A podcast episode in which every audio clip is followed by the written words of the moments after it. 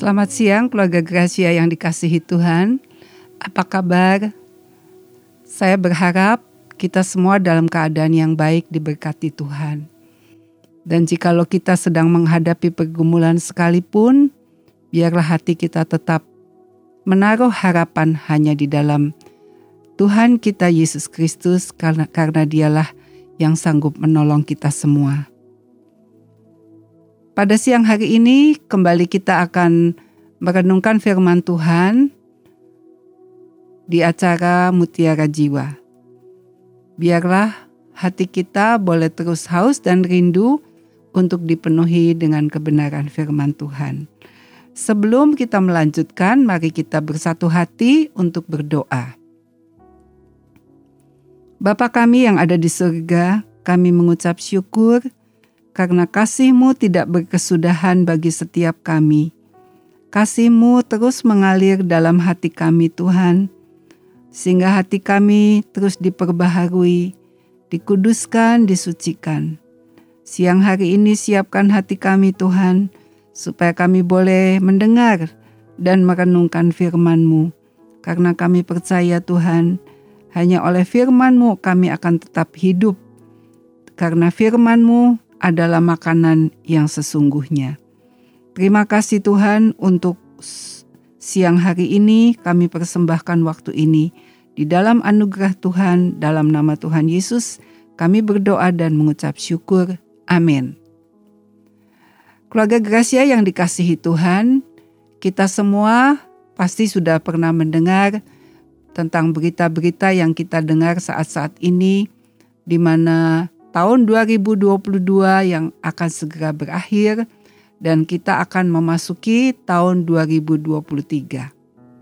Dan sejak beberapa bulan yang lalu kita sudah mendengar tentang berita yang mengatakan bahwa tahun 2023 adalah tahun yang gelap. Sebagai orang-orang percaya dan sebagai anak-anak Tuhan, apakah yang harus kita lakukan? Yang sesuai dengan firman Tuhan. Di tengah-tengah berita yang kita dengar bahwa kegelapan itu sedang datang, bagaimanakah kita harus bersikap?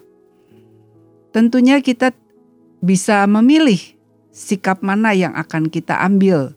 Apakah kita akan um, mendengar berita-berita dari dunia ini, kemudian kita ikut merasa takut, ataukah kita mau kembali kepada firman Tuhan? Karena itu, kita tahu bahwa yang terbaik adalah kalau kita kembali kepada firman Tuhan, karena firman Tuhan itu adalah kehidupan. Seperti yang kita baca di dalam Yesaya 60, firman Tuhan berkata, "Bangkitlah, menjadi teranglah." Sebab terangmu datang, dan kemuliaan Tuhan terbit atasmu. Sebab sesungguhnya kegelapan menutupi bumi, dan kekelaman menutupi bangsa-bangsa. Tetapi terang Tuhan terbit atasmu, dan kemuliaannya menjadi nyata atasmu. Jadi keluarga Gracia di tengah-tengah berita yang kita dengar bahwa kegelapan itu sedang datang, Firman Tuhan justru berkata supaya kita bangkit dan menjadi terang. Di saat kegelapan menutupi bumi dan kegelap, kekelaman menutupi bangsa-bangsa, terang Tuhan itu terbit atas kita dan kemuliaan Tuhan menjadi nyata dalam kehidupan kita.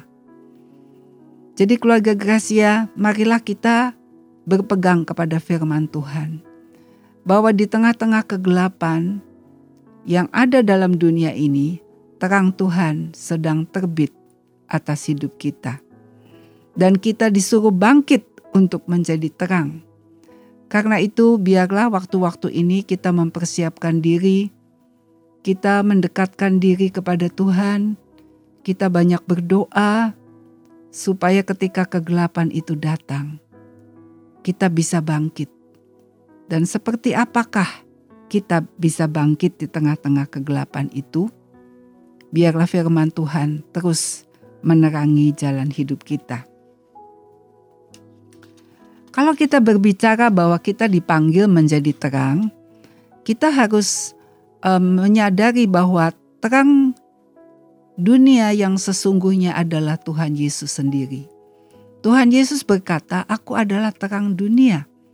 Barang siapa berjalan bersama dengan Tuhan Yesus, kita tidak akan berjalan dalam kegelapan. Di dalam khotbah di bukit yang di ucapkan oleh Tuhan Yesus. Salah satu cuplikan yang kita bisa ambil dari Matius pasal 5 ayat 14 sampai 16. Dari terjemahan bahasa Indonesia masa kini berbunyi demikian. Kalian adalah terang dunia. Kota yang terletak di atas bukit tidak dapat disembunyikan. Tidak ada orang yang menyalakan lampu lalu menutup lampu itu dengan tempayan ia malah akan menaruh lampu itu pada tempat lampu, supaya memberi terang kepada setiap orang di dalam rumah. Begitu juga terangmu harus bersinar di hadapan orang, supaya mereka melihat perbuatan-perbuatanmu yang baik dan memuji Bapamu di surga. Ya, firman Tuhan juga berkata bahwa kita sebagai orang percaya adalah terang dunia. Bagaimana terang dunia itu bisa berfungsi? Di sini dijelaskan bahwa terang dunia itu digambarkan seperti kota yang terletak di atas bukit. Kita tahu bahwa kalau ada kota yang terletak di atas bukit, pasti semua orang itu bisa melihat. Apalagi saat sore hari, di mana lampu-lampu sudah mulai menyala, maka kota yang di atas bukit itu tidak dapat disembunyikan. Semua akan tahu, oh, di bukit itu ada kota, karena kita bisa melihat cahayanya, lampu-lampu yang bercahaya di dalam kota itu. Lalu dikatakan bahwa kita menjadi terang dunia, itu seperti orang menaruh lampu pada tempat lampu Tentunya kalau kita memasang lampu tidak mungkin lampu itu ditutupi, tetapi lampu itu pasti ditaruh di tempat supaya seluruh ruangan itu bisa mendapatkan sinarnya. Karena itu, apakah kita seperti lampu yang di dalam sebuah ruangan yang hanya bersinar di dalam sebuah ruangan atau suatu rumah? Ataukah kita bersinar seperti di bukit yang terlihat oleh semua orang? Itu tidak menjadi masalah. Yang penting kita bercahaya. Itulah yang Tuhan inginkan. Dan terang kita bercahaya di, di hadapan orang, dikatakan. Begitu juga terangmu harus bersinar di hadapan orang supaya mereka melihat perbuatan-perbuatanmu yang baik. Jadi artinya bersinar itu artinya kita melakukan perbuatan-perbuatan sesuai dengan pimpinan Tuhan di mana perbuatan kita itu bisa memberkati orang lain. Dan ketika kita melakukannya, maka Bapa yang ada di surga akan dipuji dan dipermuliakan. Itu adalah fungsi kita sebagai orang percaya di tengah dunia ini. Tuhan ingin supaya kita bersinar. Raja Daud juga bersaksi di dalam 2 Samuel 22 ayat 29 sampai 30. Raja Daud berkata demikian. Karena engkaulah pelitaku ya Tuhan, dan Tuhan menyinari kegelapanku. Karena dengan engkau aku berani menghadapi gerombolan. Dengan Allahku aku berani melompati tembok. Di sini Raja Daud juga berkata bahwa Tuhan itu adalah pelita di dalam kehidupannya. Ketika Raja Daud menyadari bahwa ada kegelapan di dalam dirinya, maka dia menjadikan Tuhan sebagai pelita yang bersinar menerangi kehidupannya. Jadi di sini Raja Daud itu mempunyai hubungan yang intim dengan Tuhan, sehingga Tuhan yang menjadi terang dunia itu menyinari Raja Daud, dan Raja Daud itu bisa bersinar di dalam kehidupannya. Demikian juga hidup kita saat-saat ini. Kalau kita mempunyai hubungan yang intim dengan Tuhan, di mana setiap hari kita menyediakan waktu untuk membaca Alkitab, untuk berdoa, maka hidup kita tidak akan ada kegelapan. Karena terang Tuhan akan menyinari kegelapan kita. Jadi keluarga Gracia betapa pentingnya kalau kita terus dengan tekun dan setia membina persekutuan kita dengan Tuhan melalui membaca dan merenungkan firman, mempelajari dan menghafal, kemudian merenungkan firman Tuhan. Itulah yang membuat hidup kita, kalau kita sampai masuk dalam kegelapan, kita tidak akan meraba-raba, karena ada terang dari firman Tuhan yang menyinari kehidupan kita. Di dalam Mazmur 119 ayat 105, Raja Daud juga berkata, Firmanmu pelita bagi kakiku dan terang bagi jalanku. Itu yang dikatakan oleh Raja Daud. Jadi kalau kita berkata seperti Raja Daud mengatakan bahwa Tuhan itu adalah pelitaku, Tuhan menyinari kegelapanku, maka di dalam prakteknya adalah kita harus menjadikan firman Tuhan itu yang menerangi jalan hidup kita. Apa pun yang kita mau lakukan, apa pun menjadi keputusan kita, kita harus kembali kepada firman Tuhan. Apakah keputusan kita, jalan pikiran kita itu apakah sesuai atau tidak dengan firman Tuhan? Itu artinya kita menjadikan firman Tuhan itu terang dalam hidup kita.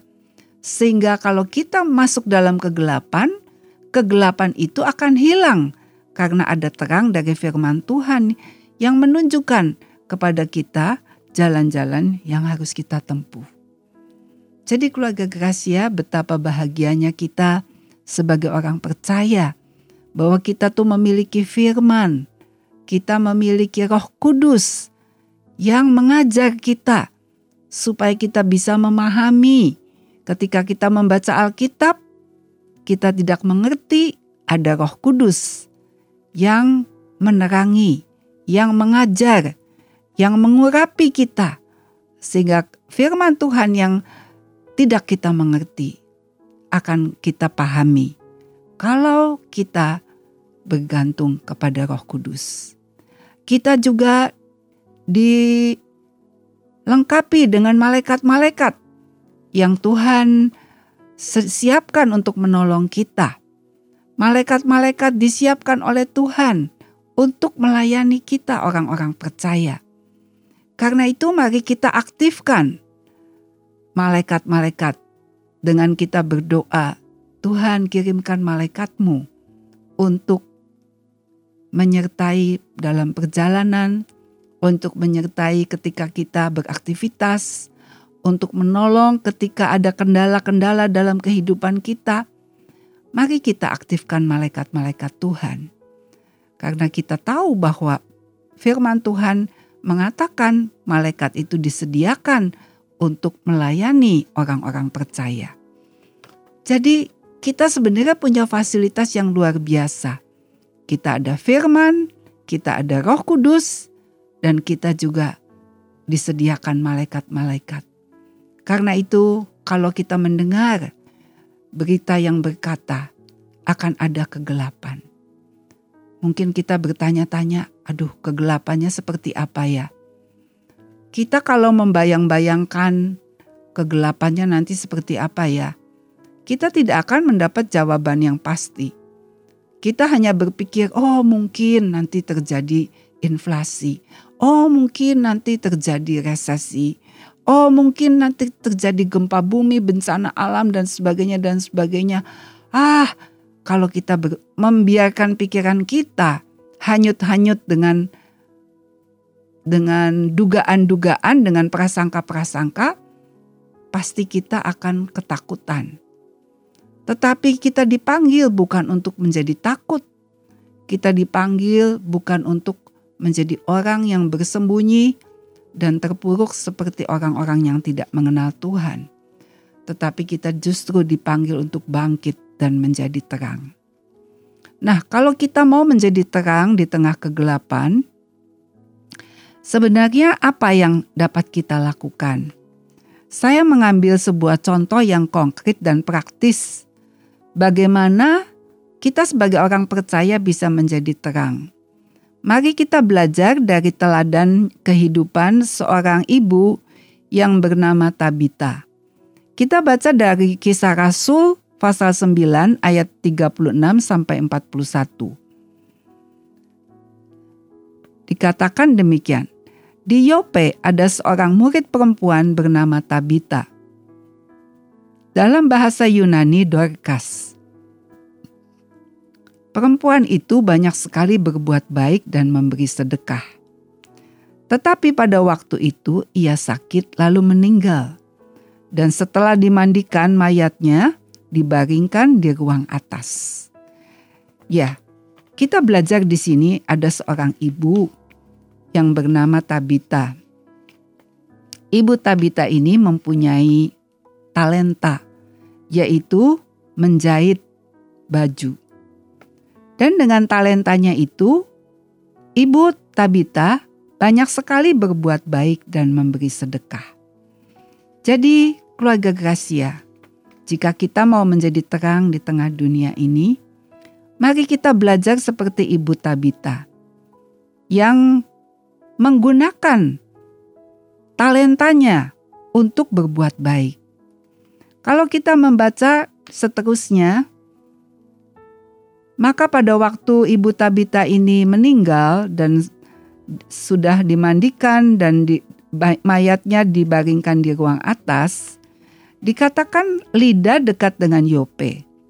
Ketika murid-murid mendengar bahwa Petrus ada di Lida, mereka menyuruh dua orang kepadanya dengan permintaan, "Segeralah datang ke tempat kami." Maka berkemaslah Petrus dan berangkat bersama-sama dengan mereka. Setelah sampai di sana, ia dibawa ke ruang atas, dan semua janda datang berdiri dekatnya. Dan sambil menangis, mereka menunjukkan kepadanya semua baju dan pakaian yang dibuat Dorcas waktu ia masih hidup. Ya, jadi Ibu Dorcas atau Ibu Tabita ini mau memanfaatkan, mau menggunakan talentanya untuk berbuat baik kepada orang-orang di sekitarnya yaitu kepada para janda yang hidupnya menderita, yang hidupnya kekurangan. Ibu Tabita ini mau menolong mereka.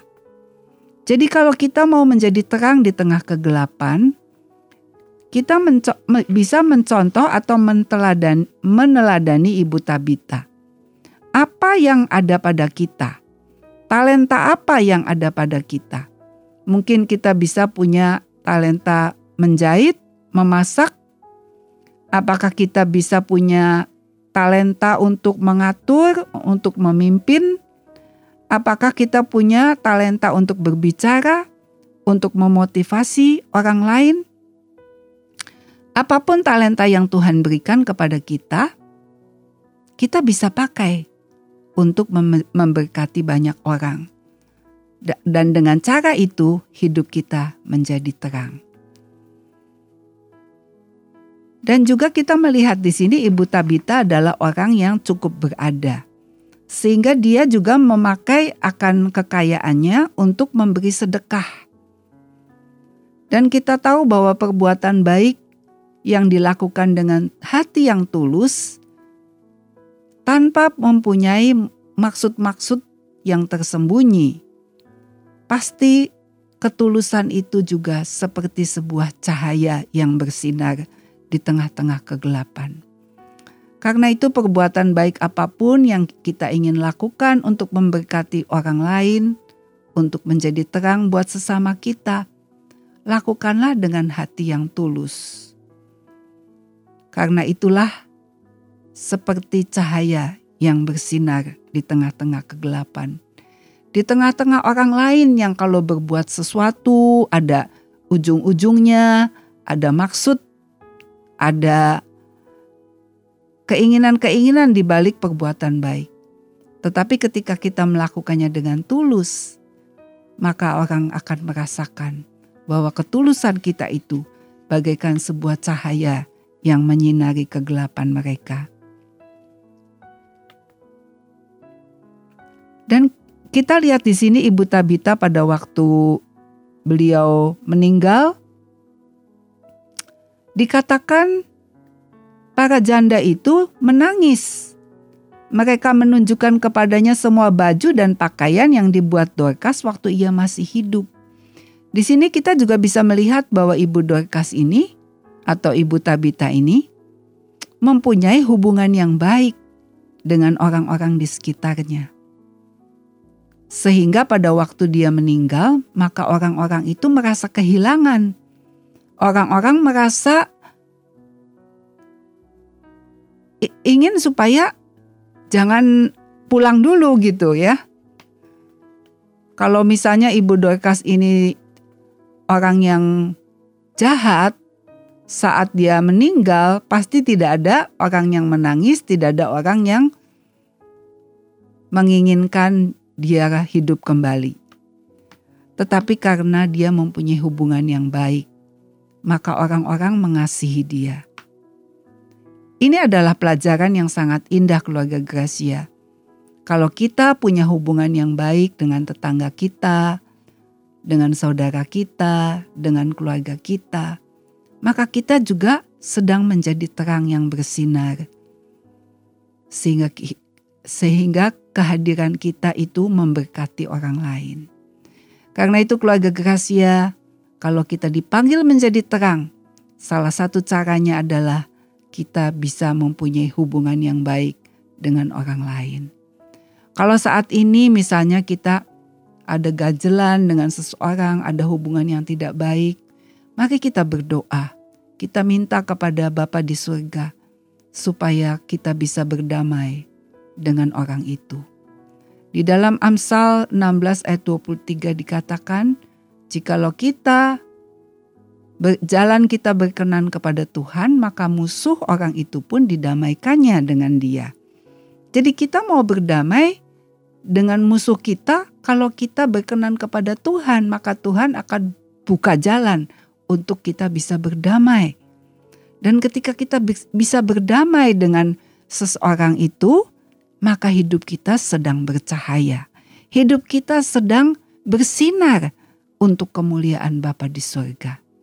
Karena itu kalau firman Tuhan berkata supaya kita bangkit, supaya kita menjadi terang dan membawa berkat bagi orang lain. Maka itu bukanlah perkara teori, bukan perkara yang sulit-sulit menjauh di sana yang tidak terjangkau. Tetapi untuk menjadi terang adalah perkara yang sederhana, yang pasti kita bisa lakukan. Kalau kita mau memanfaatkan talenta kita, untuk menjadi berkat dengan buat orang lain. Kalau kita diberkati secara finansial, mari kita mau memberi dan menjadi berkat. Dan kalau kita berbuat baik, lakukanlah dengan hati yang tulus. Karena ketulusan itu juga bagaikan sinar yang bercahaya. Dan kalau kita melakukan apa pun, biarlah kita terus membina hubungan yang baik dengan sesama kita. Jangan mencari musuh, jangan memulai sesuatu yang membuat kita bisa bertengkar dengan orang lain. Biarlah kita menjadi orang-orang yang membawa damai, karena dengan cara itulah hidup kita menjadi terang. Dengan cara yang sederhana, dengan kehidupan yang nyata, kita dipanggil untuk bersinar di tengah-tengah dunia ini. Keluarga Gracia yang dikasihi Tuhan, Tuhan tidak akan menuntut kita untuk melakukan sesuatu yang di awan-awan. Tetapi Tuhan ingin kita melakukan sesuatu yang konkret, yang benar-benar kita bisa menjadi berkat. Bisa memberkati orang-orang yang ada di dalam kegelapan. Kita bisa berbuat dengan hati, apa pun lakukan dengan hati yang tulus. Kita lakukan segala sesuatu dengan suasana damai dengan sesama kita. Dan apa yang ada pada kita yang kita bisa bagi, kita bagikan dengan sesama kita. Kalau kita tidak punya apa-apa sekalipun, seperti Yusuf ketika dia menjadi narapidana, dia bisa memberikan petunjuk-petunjuk, dia bisa memberikan arahan-arahan, dan arahan-arahan itu ternyata menjadi terang di tengah-tengah kegelapan Mesir yang akan menghadapi bala kelaparan. Dan kehadiran Yusuf sekalipun dia narapidana tidak punya apa-apa di dalam hidupnya. Tetapi talenta, kemampuan untuk mengatur, untuk meng, mengatur, organ, mengorganize segala sesuatu dia bisa lakukan. Dan Yusuf melakukannya. Itulah kehidupan untuk menjadi terang. Marilah kita siapkan diri kita untuk terus bersekutu dengan Tuhan, supaya ketika kegelapan itu datang, kita bisa bersinar, dan nama Bapa di surga akan dipermuliakan. Amin. Mari kita berdoa. Bapa yang ada di surga, kami mengucap syukur karena Engkau memanggil kami untuk bangkit Engkau memanggil kami untuk menjadi terang. Engkau memanggil kami untuk bersinar di tengah-tengah dunia ini. Tuhan, kalau saat ini kami mendengar bahwa tahun 2023 akan ada kegelapan. Tetapi saat ini kami mau berpegang kepada firman-Mu Tuhan. Kami tidak berpegang kepada berita dari dunia, tapi kami berpegang kepada firman-Mu. Bahwa di dalam kegelapan, Engkaulah pelita kami. Engkau menyinari kegelapan kami, supaya hidup kami juga bisa membawa terang. Terima kasih Tuhan, bentuk karakter kami, supaya karakter yang buruk menjadi semakin berkurang dalam hidup kami. Dan karakter yang baik, buah-buah buah roh, bisa bersinar di dalam kehidupan kami. Terima kasih Tuhan Yesus. Kami juga berdoa biarlah talenta kami dapat dikembangkan dan dipakai untuk menjadi berkat buat sesama kami. Kami juga berdoa buat Indonesia Tuhan. Biarlah Indonesia bisa terus bangkit dan menjadi berkat. Supaya Indonesia bisa bersinar di tengah-tengah kegelapan dunia ini. Bapak berkati pemimpin-pemimpin bangsa kami. Supaya mereka bisa melakukan tugasnya dengan benar di hadapan Tuhan. Dan apa pun yang dikerjakan oleh pemimpin-pemimpin kami, semua itu berkenan di hadapan Tuhan. Mari Tuhan, semakin hari Engkau semakin berkuasa, semakin berotoritas atas bangsa kami Indonesia. Dari Sabang sampai Merauke, dari Miangas sampai Pulau Rote. Terpujilah namamu. Tuhan kami berdoa buat keluarga Gracia yang sakit Kiranya engkau ulurkan tanganmu ya Bapa. Dalam nama Tuhan Yesus. Biarlah yang sakit menjadi sembuh. Dalam nama Yesus kami berkata kepada sakit penyakit. Bahwa oleh bilur-bilur Tuhan Yesus segala sakit penyakit menjadi sembuh. Di dalam nama Tuhan Yesus kami percaya bahwa hati yang gembira adalah obat yang manjur. Tuhan biarlah sukacita dari surga turun atas keluarga Gracia sehingga yang sakit menjadi sembuh. Terima kasih Tuhan. Saat ini kami berdoa, hai beban terlepaslah dan biarlah digantikan dengan sukacita dan damai sejahtera. Terima kasih Bapa di surga, kami terima berkat yang terbaik dari tempat yang maha tinggi. Engkaulah sumber kehidupan kami. Kami percaya Engkau peliharakan kami sekalipun kami harus melewati apa pun yang kami dengar, kegelapan apa pun, tetapi kami percaya Engkau peliharakan setiap kami. Terpujilah namamu, di dalam nama Tuhan Yesus kami berdoa dan bersyukur. Haleluya, amin.